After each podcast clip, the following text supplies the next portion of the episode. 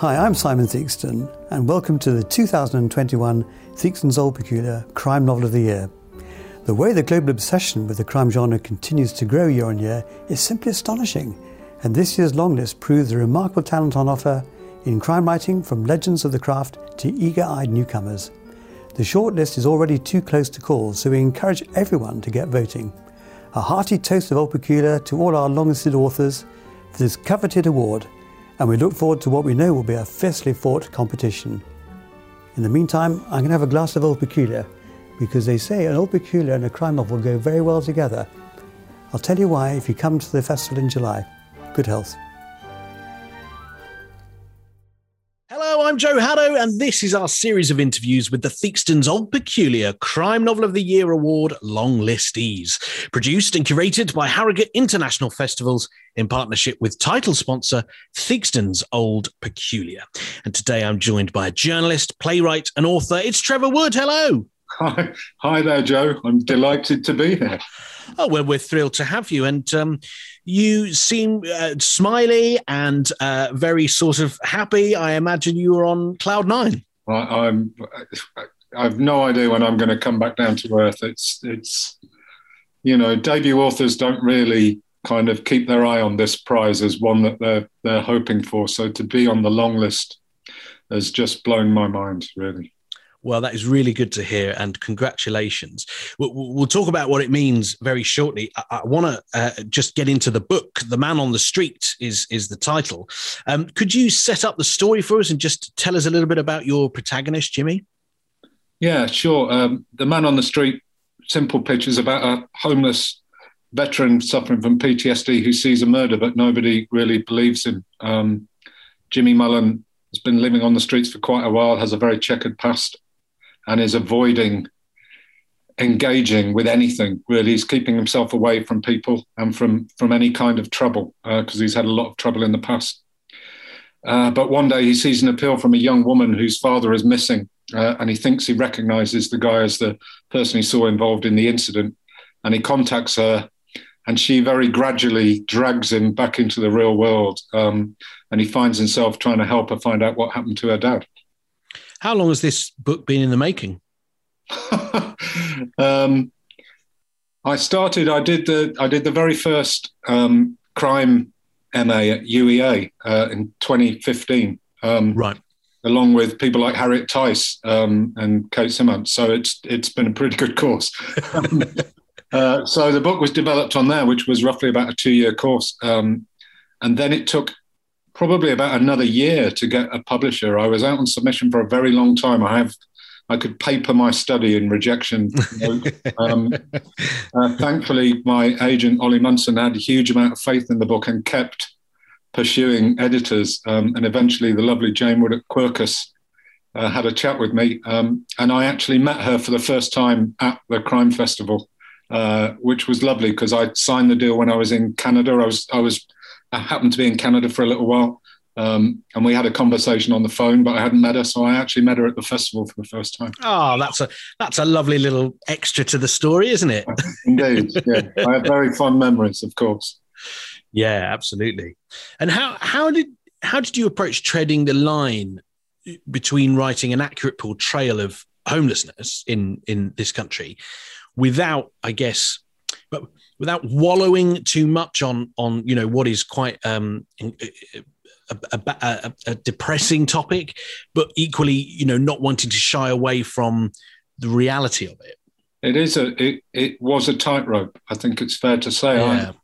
I, I, I I like to think the strength of the book is that there is some authenticity in there, and I I started volunteering at a homeless kitchen in Newcastle. I really wanted to get right. the details right, but at the same time, I more than anything wanted to kind of underline the humanity of people who are yeah. stuck on the streets. Um, so, so I gave my main character a couple of kind of sidekicks, if you like, who, you know, whilst also struggling themselves, introduce a bit of camaraderie that they look out for each other. Mm. Um, so I hope I kind of got around it that way. That that even in the direst of situations, people's humanity can shine through. And I feel like with this book, and the time that it's been published you know it's just even even more so um, important because I've been thinking so much this past year during the pandemic about about people who are homeless and uh, you know in, in in normal times back in 2019 you know it was a terrible time for anyone that's homeless but you know even more so i feel like over this last year. It's it's i mean it's been a strange time i would imagine if you were homeless because of course a lot of them have been found temporary accommodation that, that right. apparently wasn't available before right. lockdown came in but suddenly did become available but but um, I think we're going to see a big rise in the homeless. I, I, from my experience, I mean, as I say, I've been volunteering at a homeless kitchen. Mm. Before lockdown, we were serving about 100 people every day, uh, and it's about 200 now. So just from that right. snapshot, if that's indicative of the rest of the country, we're in for a, for an explosion of homelessness. I think. Yeah, yeah. Uh, I know that music is a big inspiration for you. Um, do you do you listen whilst you're writing? I don't know. I can't. I'm too big a music fan to to do two things at once. I just get completely distracted. I can't even listen. I go jogging quite a bit. I can't even listen when I'm jogging because it's, it's too much. You just veer off the road, would you? Yeah. So, so no, I can't. But I I can't help but drop in little music hints in the yeah. in the book. I mean, we're not we can't really use lyrics or anything, but um, but I do give some clues to some of the music. I often have buskers appearing, singing something in the street. Uh, so yeah, I'm a big fan. I, I really just, liked that about the book, though. Just the little musical references. as, as a huge, huge music fan myself, it was it was I've, quite, quite I've, nice to see them. I've just got for for a future book in the series. I I just contacted the lead singer of one of my favourite bands, who has given me permission to quote from the lyrics of one of her songs at the start of book three. Um, so I'm, I'm so chuffed, but I'll save that news for wow. another. Yeah, we're not allowed to know who that is yet. she, they're not that well known, but I, I, you know, I'm a huge fan, so I'm delighted.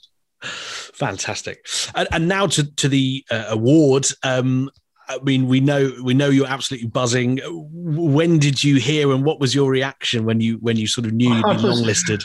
I mean, this is uh, you know serendipity. I think my editor rang me whilst I was in the middle of cooking for 200 homeless people on my Tuesday afternoon shift uh, at the People's Kitchen. So it seemed wow. perfect, really. I couldn't, we couldn't talk for long. And she kind of said, Oh, I had some good news for you, but I'll save it for tomorrow. And I was like, No, you won't. You're, good news now, please. Um, and she told me, and I, I mean, like I say, I, I mean, if you're a debut writer, you have your eyes on one or two things.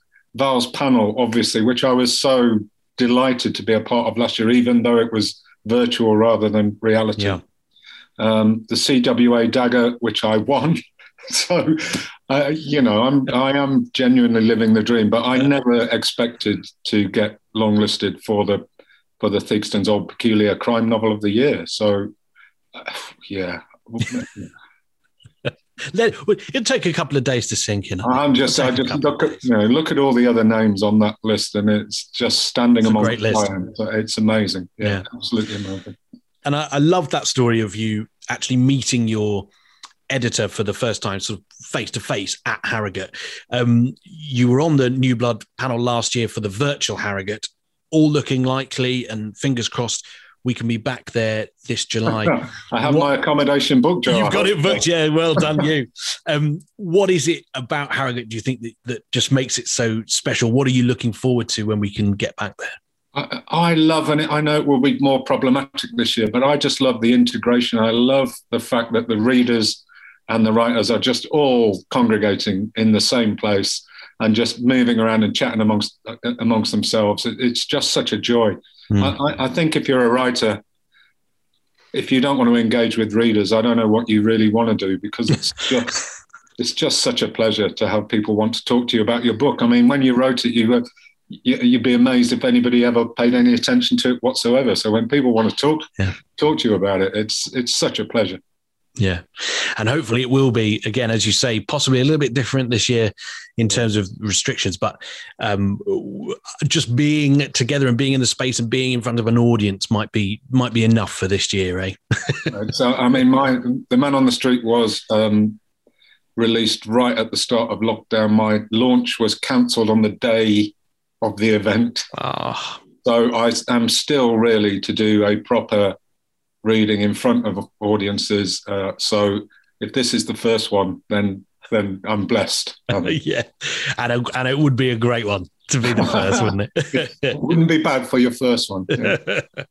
and, and, just a reminder that all of our long listed books are available to buy, of course, from W.H. Smith.